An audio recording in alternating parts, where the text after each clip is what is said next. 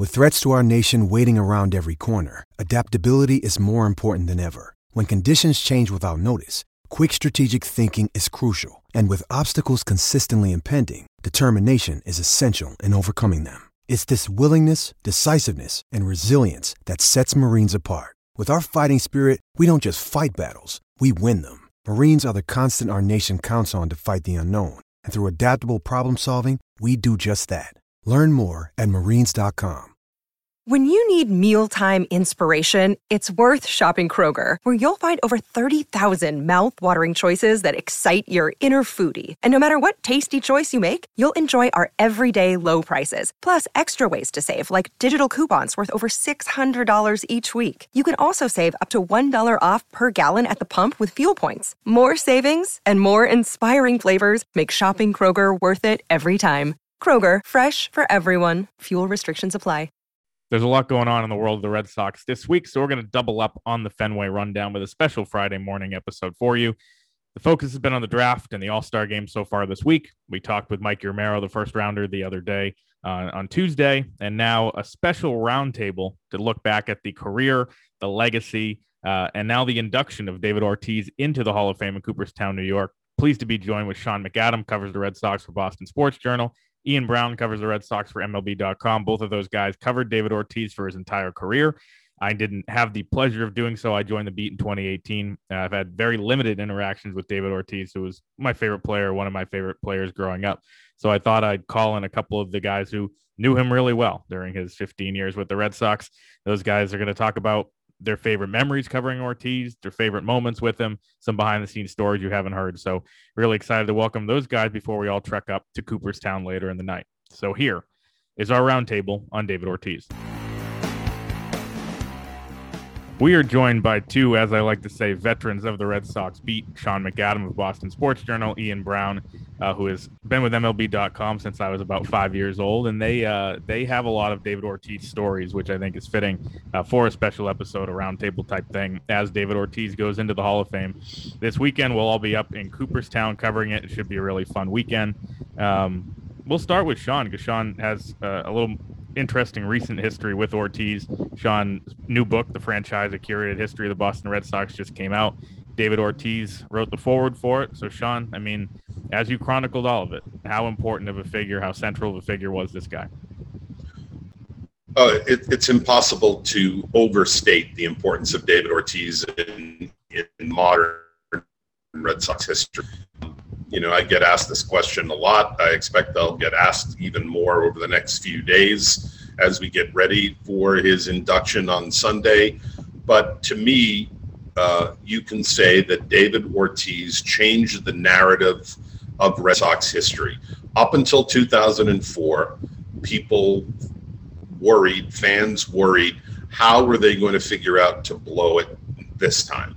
How is it going to slip through their hands? How are they going to have uh, the most cruel defeat handed to them, whether it be 67, 75, 78, 86, 03, all right there, all of it gets away, and the Red Sox uh, walk away without that elusive title.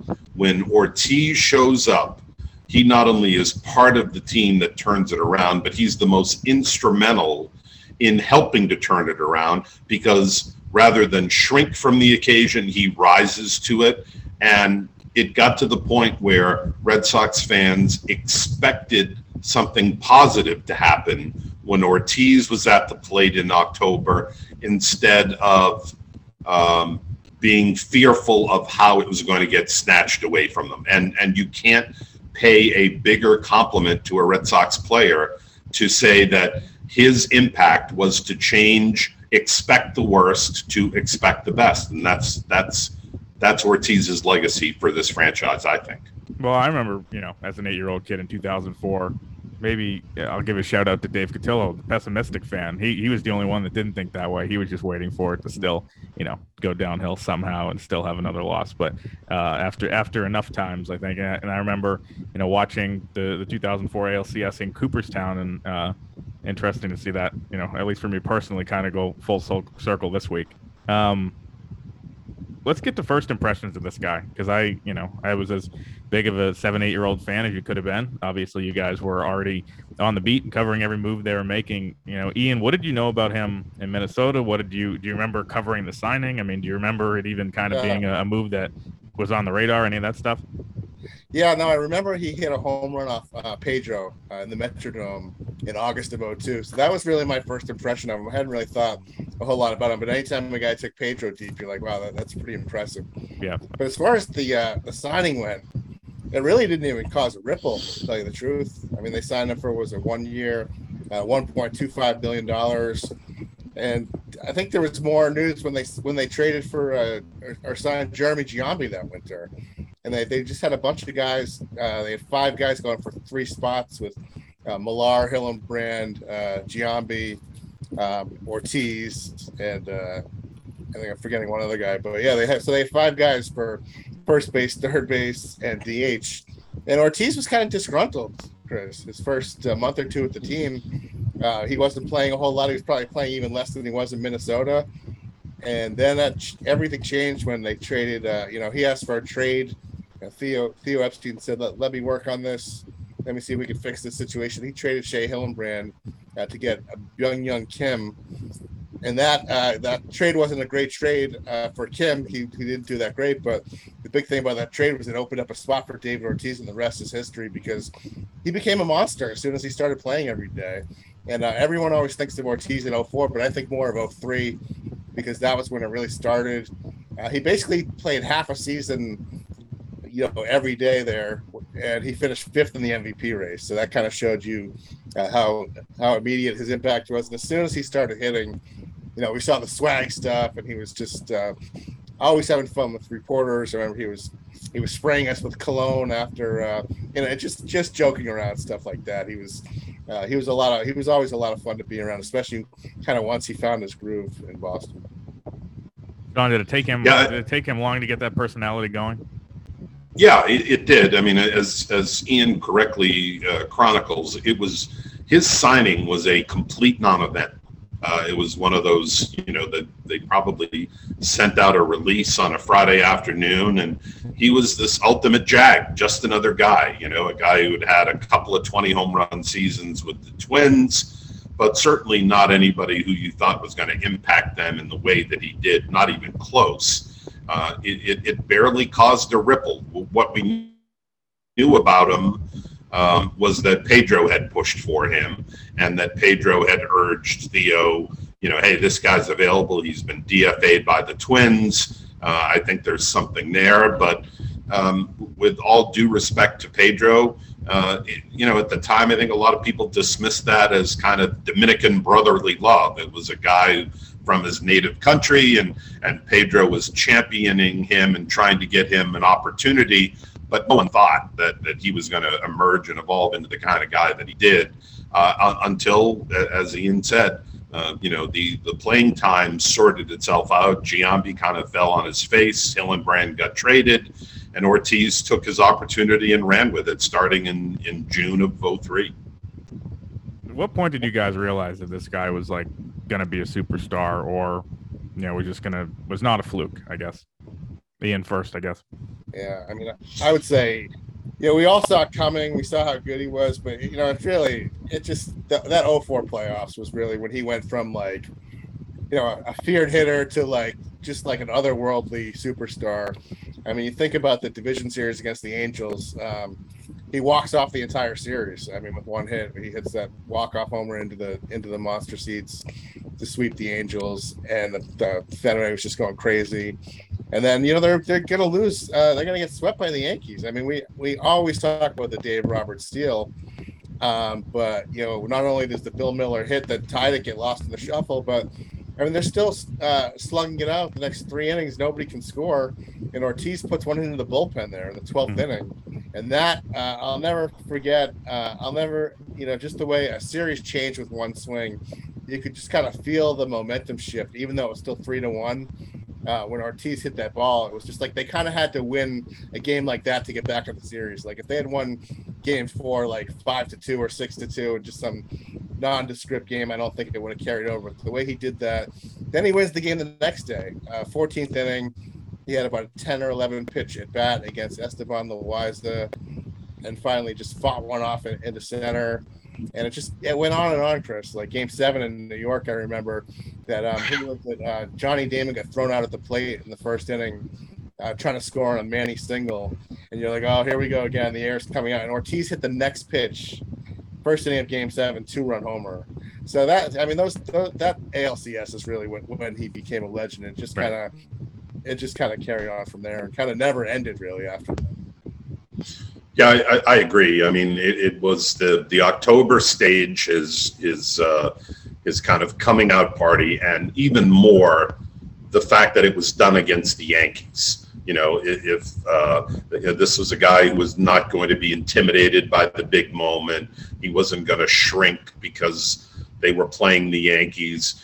And Ian makes a great point about the dramatic nature of Game Four and Ortiz walking it off and coming from behind in the ninth inning to tie it. Got kind of a, a manifestation of uh, of the the Kevin Millar stuff that was being talked about before Game Four, where he's going around telling everyone, "Don't let us win tonight."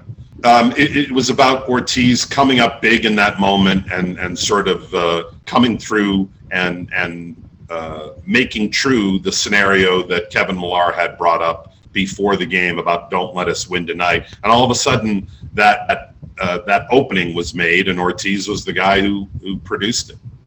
Right, and you know, I think about obviously that. Not that I was covering it. I was actually credentialed with SB Nation in, in 2013 as a high school senior. I think about that moment and you know Joaquin Benoit, the jumping cop, all those types of things. Um, to me, and not being there for 03 and 04, not seeing it in person, not seeing the end of his career in person, a lot of those moments, I think it would be hard to imagine something better, Fenway louder than in 2013 against the Tigers in the ALCS. When you guys think of an Ortiz signature moment, and we'll we'll open it up to story time in a minute, but when you think of that Ortiz signature moment, Sean, first, which is number one for you? Yeah, I, I think that changed the whole ALCS in Game Two. Um, the Red Sox were in danger of falling behind two games to nothing and then having to go to Detroit and win on the road. Uh, they had been silenced by uh, by Scherzer. Uh, they were doing nothing offensively, and all of a sudden, the grand slam ties it up, and and it becomes a winnable series again. And he put his stamp on so many postseason series. We can go to all these postseason series, uh, whether it's the World Series later that year in 2013, where Matheny stubbornly continues to pitch to him against all logic. Uh, Ortiz was kind of the fulcrum for any dramatic moment that the Red Sox experienced, whether it was a comeback or putting a team away. Yeah, I think. That, yeah, I think the. Uh, I still think the 04 homer was the biggest hit of his career, um, because look, uh, that changed the course of Red Sox history when they, when they came back and won that series.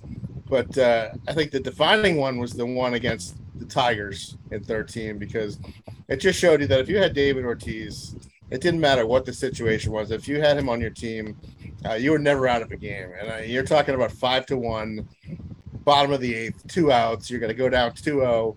You had just been shut out in game one, and you're going to go to Detroit facing Verlander in game three, down 2 0.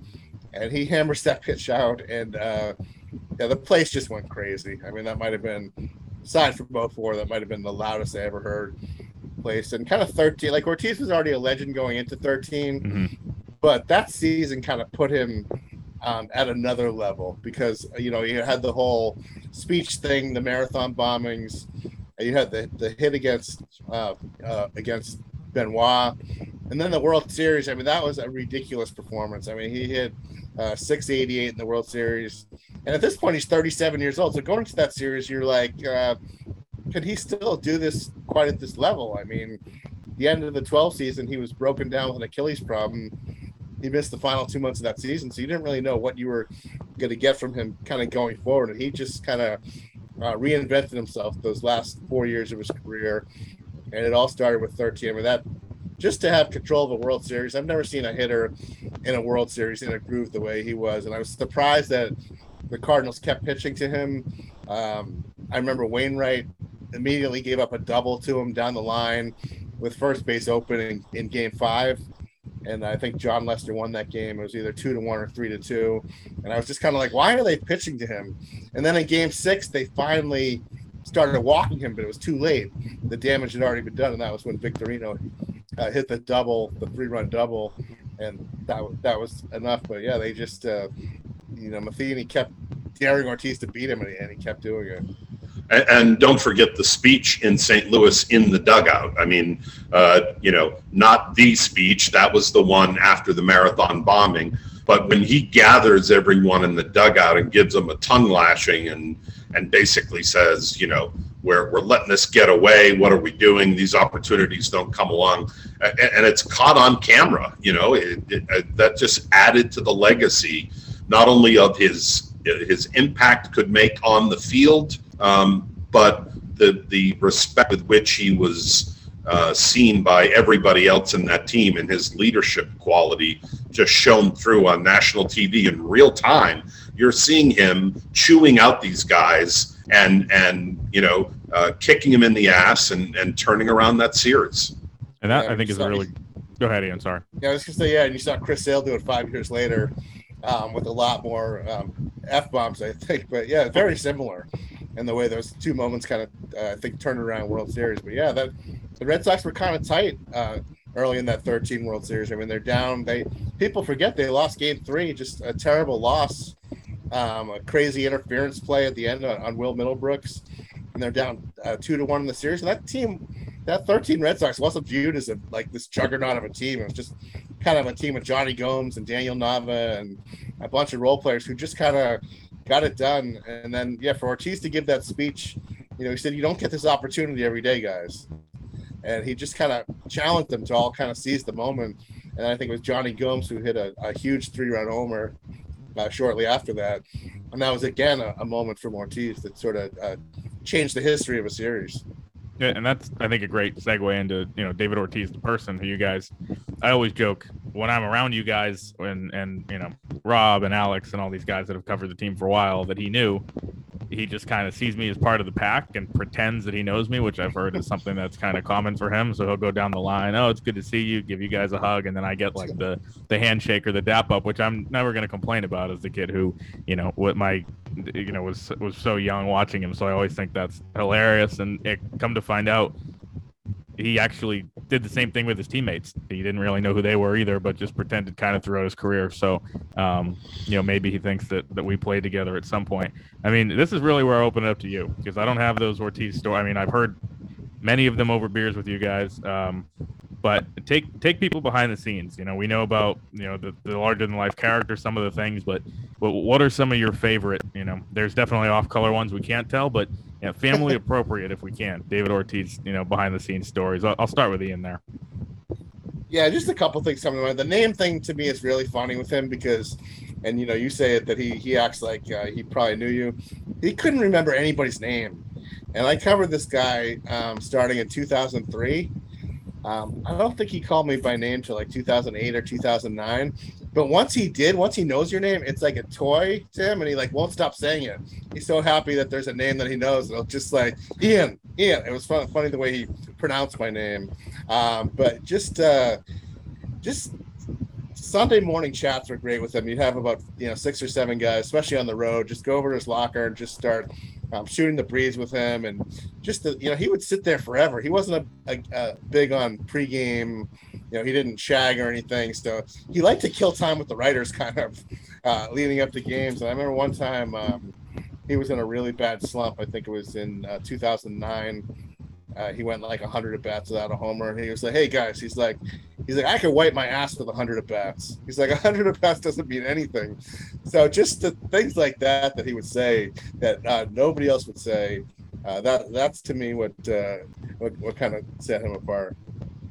John?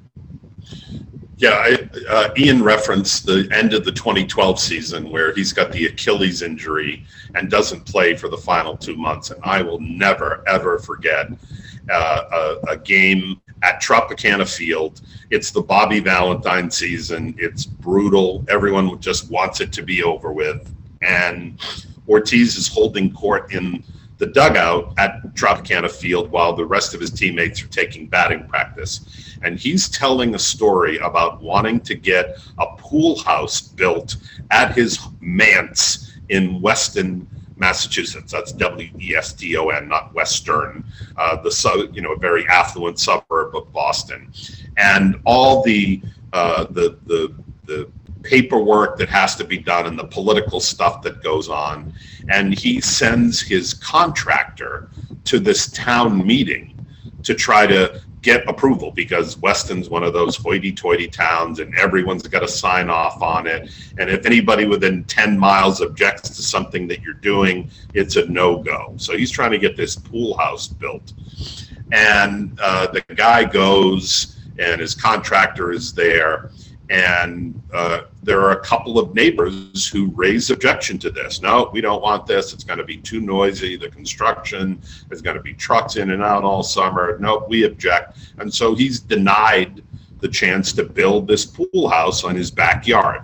Well, uh, fast forward a couple of weeks later, it's like a Fourth of July. The Red Sox, I think maybe he was injured and was home for the day, and they have a pool party and they invite a bunch of neighbors. And wouldn't you know it, the contractor shows up, turns around the corner, and sees some people in the pool. And so Ortiz is telling the story about the contractor saying, uh, Mr. Ortiz, uh, can I talk to you for a second? And Ortiz is doing all the voices of these people. And the contractor pulls him around the corner and says, uh, uh Mr. Ortiz, I don't know how to tell you this, uh, but those people in your pool right now? And Ortiz says, Yeah. He says, Those are the people at the town meeting. Those are the people who said not. They're the ones who said not. And this is Ortiz in his still somewhat fractured English recounting the town meeting. And the people who are in the pool are the ones who voiced the objection to the pool house being built. Well, now David is fit to be tied. Is you sure? You sure those are the people? Miss Ortiz, I was there. I remember these people. They're the ones who said not.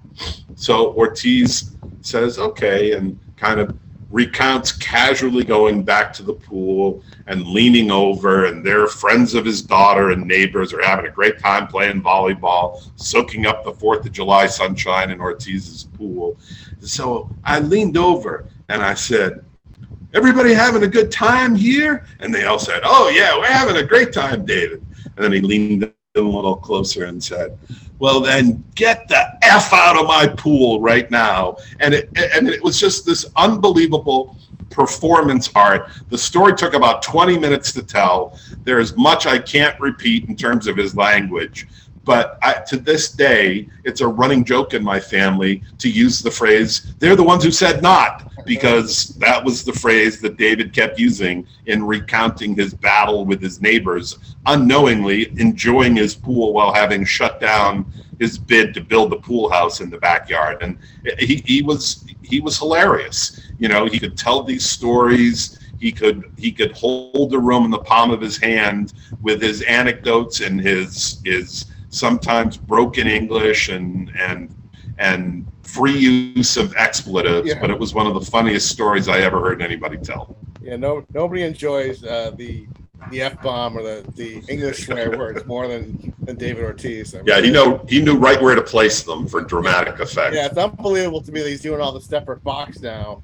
Uh, and he had people in stitches the other night at the All Star game, but um, just that he's able to censor himself because yeah. you know the David Ortiz I know he can't go uh, 30 seconds without, without uh, saying a swear. Yep. I mean, the, the, those things, the, those stories, right? And like the what you guys have told about just dealing with him as a player in the clubhouse. We deal with all different types of personalities. He seems like he was one of the best ever. I mean, this whole Big Papi, this whole larger than life guy. I mean, none of that's BS, right? Like this is he's he's as genuine as legit as it gets. Yeah, outgoing, larger than life, uh, revered by his teammates, popular with opponents, uh, umpire. I mean, you know, there wasn't anybody who didn't like David. He, he, he did have this larger than life appeal. He was a great storyteller. He had a flair for the dramatic on and off the field. Uh, you know, he's the kind of guy that was a joy to cover because he always made it interesting, whether he did it with his bat or with a quote after or before a game. Yeah, and like when I first knew him in uh, 2003, I mean, he was kind of like we said, he was kind of like a nobody. But if he knew you, like he knew Sean and I and a couple of the other guys, if he knew you from the beginning, like he never changed. Like he became this larger than life star, but uh, when if he knew you when, he always treated you the, the same. Like, and it's just that's impressive because you see some stars they get, you know, they really get to be like Big Papi. They get at that level like he was, and they just gotta uh, forget what they came from. I don't feel like he ever changed. And the other thing that amazes me about him is he can talk to any kind of person. Um, he can talk to uh, a politician. He can talk to you know, a, a grounds crew worker. He could talk to like a security guy around the ballpark, and he's like equally comfortable talking to whoever uh, he is talking to.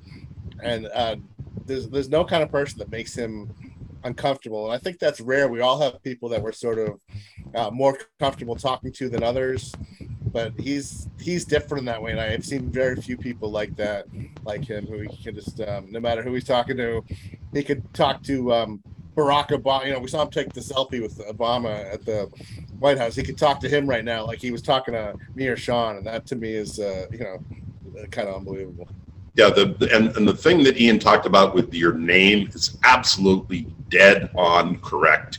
He would forget it for months at a time, and then he'd hear it, and then it became like a mnemonic for him to say it as many times as he possibly could over the next day or two. So it'd be, Sean, how you doing, Sean? Hey, Sean, come over here, Sean. I got to tell you a story, Sean. It was like he was trying to teach himself to remember your name. And then a week later, you were back to being man or dude or whatever. And then a couple months later, he'd remember what it was and and use it like he was being paid to use it. And the other thing that I would point out was, and this is in keeping with Ian, you know, uh, just being the guy being a joy to cover. He never big timed us. It wasn't like, oh, the national guys are here. You know, Buster Olney's here, Ken Rosenthal's here. I got to go talk to them, and never mind the guys who were around us every day. Uh, he was. I, I think there was a trust that got built up with us on a day-to-day basis, and you know, being in some meaningless game in Kansas City in July you know, you're there talking to him. And so uh, when it came time for the postseason or a big national game, it wasn't, he didn't throw you aside because there was somebody from the New York Times or ESPN to go impress. We were the guys he was comfortable with because he had spent so much time with us. Right. And, you know, all that stuff makes me really look forward to the speech we will all see on Sunday. Quickly from both of you, what are you most looking forward to this weekend in Cooperstown? Uh, Sean, we'll start with you. Yeah, the speech. Uh, it, you know, thankfully, it doesn't appear it's going to be quite as hot out there as it is in in uh, in Massachusetts this week, uh, which is a good thing because I don't think David is going to be limited to you know three and a half minutes here. He's going to let it fly. This is his time. He'll have something dramatic up his sleeve. He'll have some story that none of us have ever heard before. Uh, he'll have some revelation. Whatever it is, it will be entertaining and riveting, and uh, I, I, I, can't wait. Yeah, the thing that sticks out to me about Ortiz when it comes to speeches and stuff like that is I think he thinks on his feet a lot, and we saw that in the Boston Strong speech. He didn't he didn't script that ahead of time that he was going to say that, and I'm sure the same thing with the World Series speech that Sean talked about. So I'm curious to see how much of this on Sunday is going to be scripted and how much he's just going to say what he feels. And I think there's a good chance yep. that a lot of what he says is just going to be uh, say what he feels in that moment, and he's not going to, um, you know, he's not going to just kind of do some pre-scripted thing. So you're you're both saying that he hasn't written any of it yet, right? I, would say that's a, I'd say that's a safe bet, or if he has, he's going to discard eighty percent of it. Yeah, well, that's something to look forward to. Before we go, uh, Sean, um, I know you're doing the media rounds right now for the book, so we'll let you plug that. Yep, new book, uh, right here, the franchise, a curated history of the Red Sox with a forward from David Ortiz. Uh, that was great for promotion and great for publicity for the book. Um, it's a uh, it's a look at um, that mostly emphasizes uh, the more modern era of the Red Sox from say Yaz forward. I know modern is a is a uh, applicable term only to maybe me and Ian. Uh, Chris believes anything that happened in Red Sox history before he started covering his ancient history and not terribly relevant. That's not necessarily true, uh, but there's a lot of David Ortiz in that book, and not just the forward because he plays such a big role in the four, in three of the four championships and helping to change the narrative uh, of the team. So available at uh, your local bookstore, Barnes and Noble, and Amazon. Uh, if you're a Red Sox fan, I think you'll enjoy it and maybe learn some things you didn't know. That sounds great. And Ian, Ian has a Dice K book, so when Dice K gets into the Hall of Fame, uh, we will, you'll, you'll get to plug it. No, I did write a book about 2004 with a lot of uh, That's true. David Ortiz in there, and uh, ironically, he wrote the foreword for that book too. So I guess he, um, you know, he, he's he's big in the uh, foreword circuit. yeah, we should have him. We should have him pre-tape the intro for the Fenway rundown. That's sure, that's yeah. that's Sean McAdam and Ian Browne. The three of us uh, will be in Cooperstown this weekend. Should be a very fun weekend, guys. I really appreciate it. Thanks.